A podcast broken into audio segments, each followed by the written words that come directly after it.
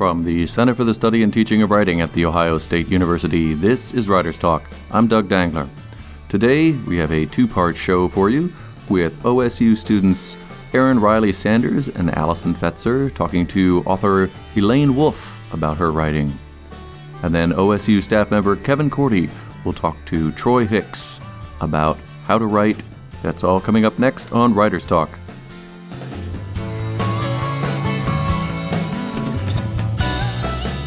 Welcome to Writers Talk, Elaine Wolf. Thank you. It's a pleasure to be with you today, Erin. Your new book for teens, Camp, came out in June. Could you tell us a little bit about the book and your inspiration for it? Absolutely. Camp is a story about bullying, family relationships, and the collateral damage of secret. It's a coming of age novel about a high school girl who faces bullying at summer camp as she begins to discover the truth about her mother, who holds a dark secret. There were many factors that led me to sit down and write Camp, and as you well know, and I'm sure your listeners know, it's not that an author just sits down and writes a book. There's a lot of planning, a lot of writing, a lot of rewriting, rewriting, rewriting. Mm-hmm. But I'll be happy to tell you the confluence of factors that led me to write Camp. The first one was that um, my mother died about 25 years ago, and my mother was a German immigrant who lost family in the concentration camps. Although I miss her terribly, as I get older, I'm increasingly angry and sad that I feel as if I never knew her because, like so many survivors, she never looked back, or if she did, she kept it very quiet, so that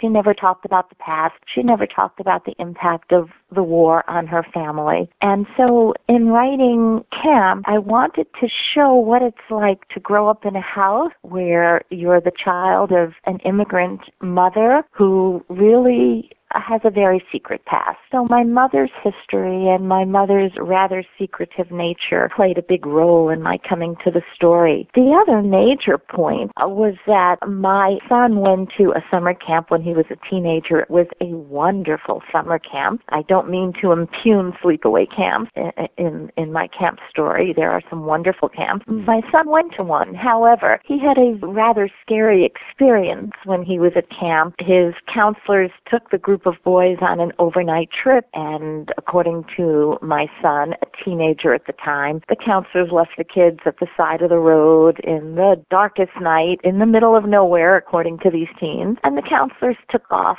to go party, go into town, whatever they did. And when I heard that story, it really made me think a lot about the people to whom we entrust the safety and well-being of our kids. You know, we send our kids off to summer camps, we send them to school, and we assume that the people who are responsible for their care are nurturing good people who will really have our children's welfare at heart. And most of the time, that is true thank God. But sometimes it's not. And so what happened to my son at camp made me think about, as I said, the people to whom we entrust the safety of our children. And in my novel Camp, there are some pretty poor caretakers of kids in that camp community. So it was my mother's story and my son's camp story that sort of merged. I myself was a camper for many years, and the truth is, although I wrote a very dark camp story.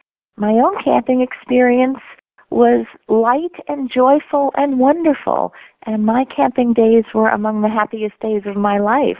So people are always a bit amazed, those who know me and know of my love for sleepaway camp, they are amazed that I wrote this rather dark camp story. Great. What is the most important message you want your readers to get from your book? I would so love for mothers and daughters to read Camp together and then to talk to really talk because I think when we know where we come from, when we really know who our parents are and what their stories are, I think it's easier for us to find out who we are and to know where we're going. I've always had a bit of a hole in my soul, for lack of a better phrase, that I didn't really know my mother's story. And so I, I really think there, there are many things I want the readers to take away from camp.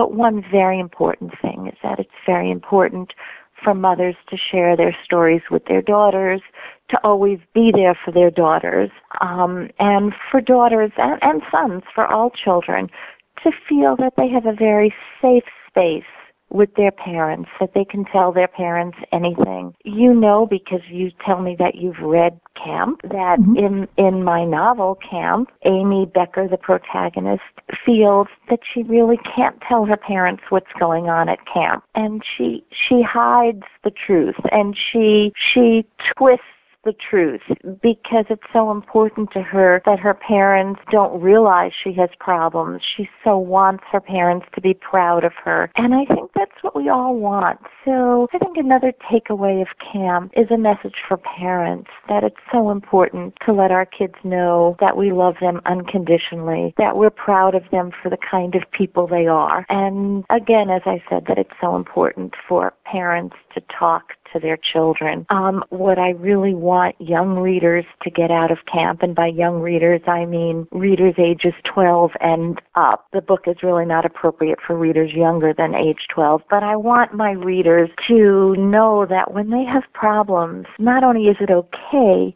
to talk to a responsible adult, but it's imperative to talk to a responsible adult. That kids have to know that when they have problems, they're not expected to be able to handle everything on their own, and that they need an adult in their corner at all times. Amy Becker in camp tried very hard to find adults who would listen to her, believe her, help her, support her, and yet she was thwarted at every at every turn. And I know that that happens to kids in camps, in schools, and that makes me very sad. So I, I want kids to really find adults they trust adults with whom they're comfortable and tell the truth about what's going on in their lives. And I want parents to believe their kids. And I want teachers to believe their kids. And I want school administrators and camp directors to believe kids when kids come to them with problems. It's very easy for camp counselors and camp directors and teachers and school administrators, all of whom are so overworked. It's very easy for them just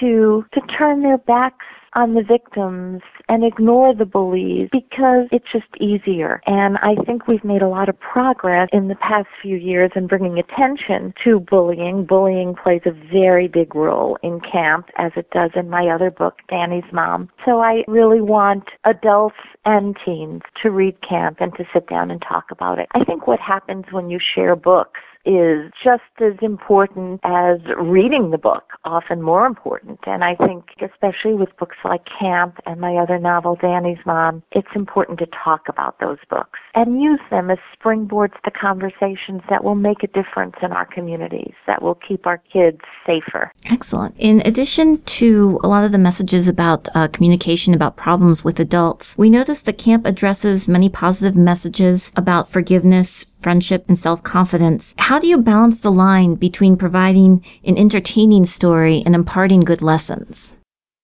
That's actually a question that many people don't ask, so kudos to you for asking that. When I sit down to write a book, I don't sit down with a message in mind. It doesn't mean it's wrong to do that. You can ask a hundred authors how they write their books and you will get a hundred different answers. So I can only tell you what's true for me. So far I've started every book and every short story with a character with a problem. And the whole book is about having the character figure out how to solve the problem if the problem is solvable, and if not, how to move on. So I didn't start by saying I'm going to write a book about bullying and forgiveness and family relationship and speaking out. I started out by writing a book that, in my mind as the writer, was a mother daughter story. It was a relationship story. And I started with a character, Amy Becker, with the problem. She's being sent to sleepaway camp against her wishes. And the whole book, the whole writing of the book for me became the character's journey to, as I said, either resolve her problems or learn to move on despite her problems. The issues arose themselves as I create characters, and of course, like all writers, I try to create realistic characters. As I do, issues naturally present themselves. Because I set the novel camp in a girls' sleepaway camp, it was impossible not to write about bullying, even though I didn't start out to write a bullying novel. And because I knew that in addition to Amy not wanting to go to camp, and her other problem was her problem with her relationship with her very secretive, very harsh Germanic mother, and her incredibly close relationship with her developmentally challenged brother, Charlie. By creating those characters, the problems and the themes found themselves so you pinpointed a few of the themes in camp, forgiveness and these family relationships, but there are really lots of themes in camp and and again, I didn't start out by listing the themes I was writing about. The themes come out when you create good characters and you put them in interesting situations. So, for example, in camp, there's a theme about secret. And I mean, we could do a whole hour's discussion about the theme of secrets in camp and how secrets poison us and close us off from intimacy. In camp, the mother, Sonia, the German immigrant, built a, a, an impenetrable wall around her in order to protect her secrets. And so that's a very big theme in camp. And her daughter, Amy Becker, the protagonist, is in fact quite like her mother. Amy has secrets too. Of course, we've already talked about the bullying theme, the mother daughter relationship theme. There's a theme about the impact of war on current and future generations. How did Amy's mother's background as a survivor impact her relationship with her daughter? Uh, the mother's past really shadows the relationship camp. There's a theme about survivor guilt.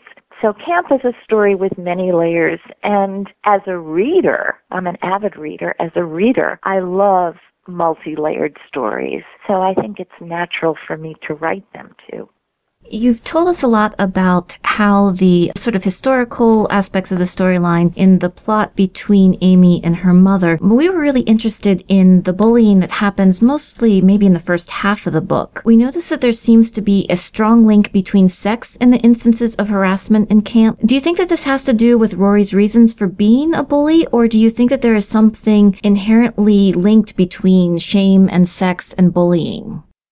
I must say, Erin, I am not an anti-bullying expert, but I will tell you that for me, as a writer, I, I put all the sex talk and the sex play in there in camp intentionally because yes, in my mind, that was very linked to Rory's background and created the the bullying acts, aspects of Rory's character. Um, but I can't say for sure if there's always a link. I think frequently there is a link. If you look at the the horrible, horrible, horrible bullying suicides, we now have a term for it, bullicide. If you think of, of the victims of bullicide, um, and you go back and you read their stories, there are many stories about kids who committed suicide following bullying incidents that did have sexual components. I know that, for instance, Phoebe Prince who was 15 when she killed herself, there were all sorts of articles in the paper about how the bullying incidents related to Phoebe Prince were all almost always had a sexual link or a sexual overtone. There was perhaps jealousy of people who thought she was their boyfriend or flirting with their boyfriend. So so often I think there is some sexual overtone, but as I said, I'm I'm not the expert on that, so I don't want to give you any information that I can't back up mm-hmm. with facts. I can only tell you that in my book there was this intentional link because before the Rory character came roaring onto the page, which is why I called her Rory, by the way. I, she was just roaring through my mind and I couldn't turn her mm-hmm. voice off. When she came roaring through my mind, she came to me with a full history that included some sexual abuse. So I knew that there would be a lot of sexual overtone in the story. Well, your book has so many fascinating different aspects to it. Um, unfortunately, we are out of time here, but thank you so much, Elaine Wolf. Well, thank you so much. It was lovely speaking with you, and I'm so glad you enjoyed camp. We did. Thank you.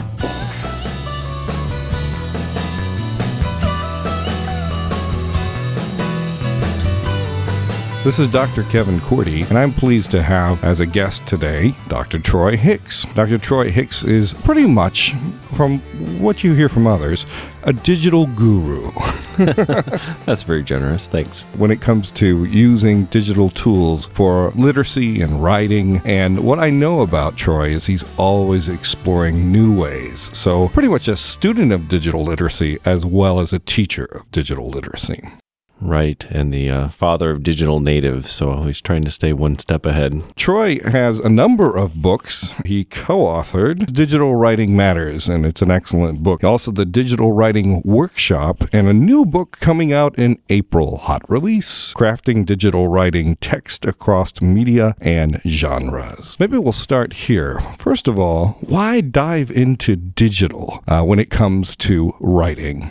Well, part of the reason is that uh, digital is what writing is now. Uh, the National Writing Project for a few years now has had a website called Digital Is, and I think that it really encapsulates what we know about writing in all its forms, uh, whether it's a text message or a tweet, all the way up to a novel or even uh, something that's released in a multimedia format. Uh, writing has always been about technology, and now with all the digital technology that we have, writing can, can take a whole number of different shapes and forms. And so, digital really is what writing is all about. And it's a matter of diving into knowing some of that. And some people that are listening are still using pen and pencil, some are using iPads. You know, writing is definitely changing. Now, one thing is that you mentioned the National Writing Project, and some might not be familiar. And that's actually how I know you, because we both serve as uh, writing uh, uh, directors, co directors, and I serve the Ohio State University, and you're in Michigan. And one of the things that you look at is how digital has changed. And what about those people who say, well, wait a minute, I don't want to use these digital tools. Uh, you know, I'm teaching, I know how I'm teaching, I can just do it the same way. Well, I think that technology has always been mediating writing. So we know that whether it's a pencil or a pen or chalk or crayon, there's always some technology that's been a part of writing. Even if it's the digits on our hands, we use a number of different tools to write and compose. And so, why explore digital tools in terms of blogs and wikis and Google Docs and digital stories? Well, I think that the simple argument is to say that this is what our kids are doing now and they're part of this new digital generation and 21st century literacies. And that's certainly part of it. We want to meet the kids where they're at and help them explore and be thoughtful about the ways that they present themselves in the world. The other thing is that it really is something that warrants uh, our time and attention. There's an element of craft that goes into this. We can very easily send a quick text message, but if we think about our spelling, you know, the phonemic awareness and what we're trying to say and who we're trying to say it to, is it to a friend or family member? Is it to a wider audience? If it posts on a social network and we want to include other groups or communities and use a hashtag, you know, all of these things require craft and especially things when you get into audio and video and multimedia production. So if we help our young writers think about the craft, all the pieces that go into these different writing types of projects, then I think they're going to be smarter writers in the long run. I know that writing, they often use the word composing now in, in regards to craft. And can you speak a little bit about how your um, impression of composing has changed since you've, you know, moved into the digital world? Right. Well, there are so many, um, you know, teachers and scholars that have been using that term composing now for a long time. And I think of Kathi Yancey, who was NCTE's president a few years ago and gave her keynote address and talked about composition in the 21st century. And I certainly think that number of elements can go into that. Of course, there's alphabetic text that we're used to, uh, putting pencil to paper or pen to paper, or even fingers to keyboard. But then, of course, we can um, find images or even with the devices in our pockets, we can take pictures and share them in a variety of different ways. So we can think about composing an image. We can think about composing a video in much the same way. What are the camera angles? What are the directions that we're going to go? How are we going to frame the shot? Those types of things. When we think about websites and presentations, we're thinking about colors and fonts and background images versus clip art versus, you know, images that we've taken ourselves. And there are so many choices that writers have to make when they're composing digital text that I think is pretty exciting. One of the things that with the new book that you have is you've got a wiki that uh, basically links to a number of things within the chapters of the book. And one of the things that I was looking at was 50 ways to tell a story uh, using digital. And as you know, I'm a professional storyteller, but I was just absolutely amazed at the various ways that we can tell using narrative. Could you speak to maybe one or two of those?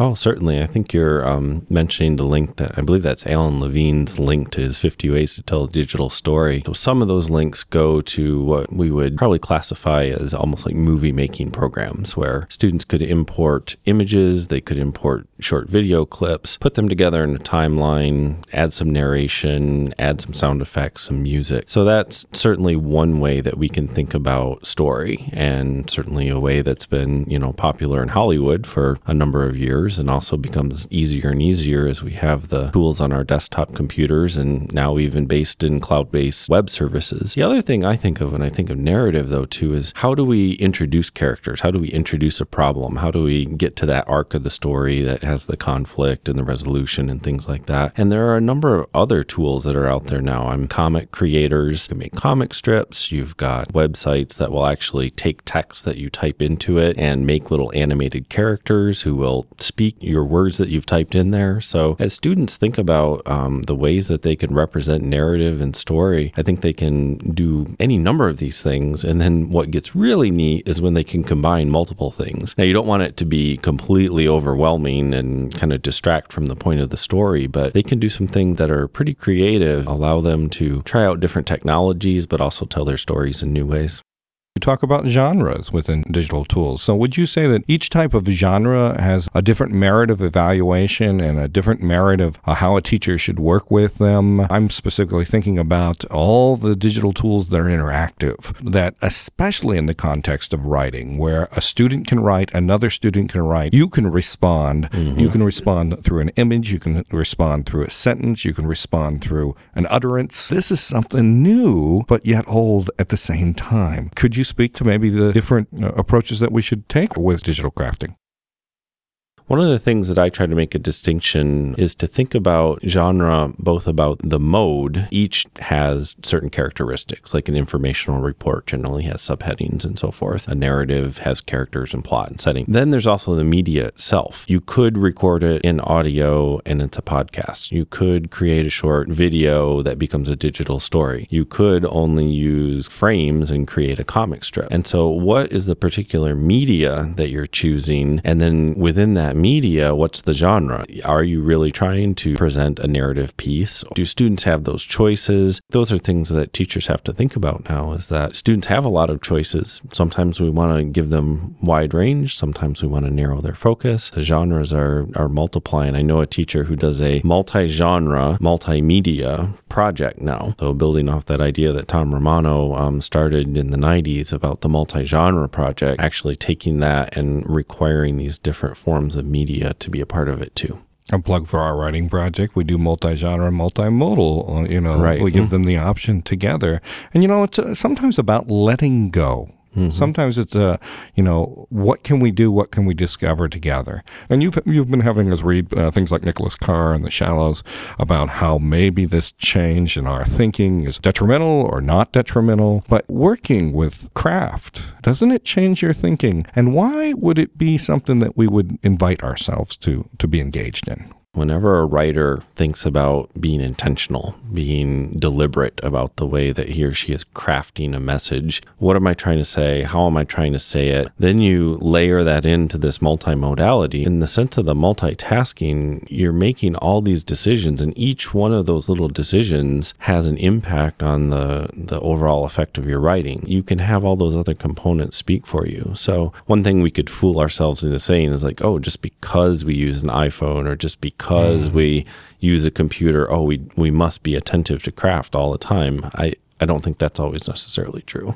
the media tries to position us as though we speak in binaries. You're either pro technology or against technology. And I think that they undermine the student's ability and they undermine the teacher's ability in code switching. You know, I think of Thomas Newkirk's Art of Slow Reading. There mm-hmm. is time to sit down and just read it deeply Mm-hmm. But it can be work with other genres that might be faster in tone or faster in pace. Uh, as a teacher, we have technological fear or phobia But you know, I keep thinking, aren't we an authority in our subject matter? And maybe we should think about it from subject matter, then technology. Mm-hmm. But often it's technology, I can't do that. Could you speak a little bit to how we can alleviate some fear and see ourselves as professionals in the field of our content, but use digital tools? When I'm working with a group of teachers, I'll kind of make a joke about, well, how many college degrees are in this room right now? And Oh, there you go. You know, reminding teachers that uh, you know you got here because you're smart, thoughtful, literate people, and you understand what it means to be a citizen in the world. And so you know something about reading and writing and listening and speaking, and you can share that with youth, even if they know how to click all the buttons and pull up the websites and log in faster than you do. And so I think that is what we offer to kids. We have that perspective. We're really good at interpreting text. I think a lot of us do it, especially English teachers.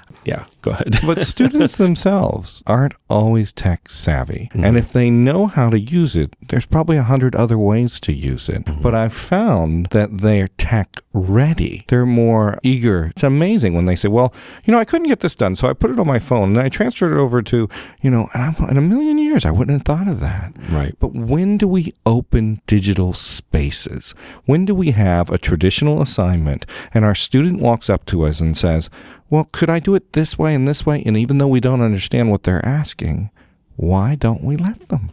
I think part of it's just the nature of school, right? I hate to sound terribly negative. I think we get caught up in this notion that, well, it has to be this certain way and it has to, you know, meet the requirements for X content standards and Y test and this and that and whatever. They want to know exactly what the steps are and how to do this. And so, again, I think part of that comes back to school. Like we often are so accustomed to giving kids almost everything they need to complete a task. And then we get bored when we read the same paper a hundred times. But um, part of it too is we just have to provide those opportunities to let them experiment. Say, I bet you can do this. Go for it. Would you say that digital genre writing is an authentic way of making a message? Yes, obviously. There are numerous cases where you've got kids who are able to, you know, create pieces and you see this where, oh, it did go to this senator or, oh, you know, it was written for this cause or a Facebook page with, you know, a heartfelt story on it was put up and suddenly, you know, this happened for this community. I think that we don't want to um, create an illusion of that though. I think that, you know, I remember watching Ralph Fletcher, um, I believe it was a video. I mean, I've seen him speak at conferences and in these videos, so I can't remember exactly which one, but he talks about, you know, the best kind of feedback. How can we use these digital tools to have kids talking with each other? Then you multiply that across the nation, around the world, and the fact is that kids can tell each other some pretty interesting stories and also offer some pretty genuine feedback. So I really hope that teachers do invite their students to produce for that worldwide audience. Your book's coming out in April. What's going to be in there? What are we going to find? What I've tried to do with crafting digital writing is say, here are all these um, examples that are out there. They're really rich. You can watch them. You know, you can have your students go watch them. They're right there for you to look at or see. And then also here are the tools. Um, you know, so flip over, click over to the other page. There are links to all kinds of different resources um, that are mentioned in the book and that the students themselves have used. That then the teachers who read the book can go out and try. Troy, I've had the pleasure of being um, taught by you and working with you, and I hope that more people get that pleasure. So you'll have to let us know how they can find you. They can find me, Dr. Kevin Cordi, at my name, Kevin Cordi, C O R D I dot com. And I hope that they come and find out a little bit more about storytelling and story making. But if they want to find out about digital writing and, and so much more, how are they going to find you? Probably the easiest way would be to just do a search for hickstro, H I C K S T R O. I have hickstro.org, that's my blog. Hickstro.wikispaces.com is where I put a bunch of agendas and it has a link to the, the books wiki that you were just mentioning. On Twitter, that's my um, address, and also Gmail too. So if you need to get a hold of me, try one of those spaces, and uh, I'm sure I'll be able to get back in touch. Troy, in the interest of micro talk, what would be a small little bit that you would remind people when it comes to digital tools and writing? I go back to the um, idea of teach the writer, teach the writing, worry about the technology last. And don't be selfish about it. Share it, just like Troy Hicks.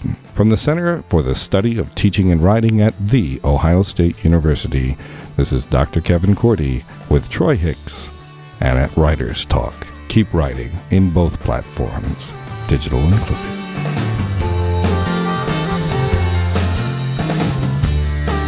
For more from Writers Talk, visit www.writerstalk.org.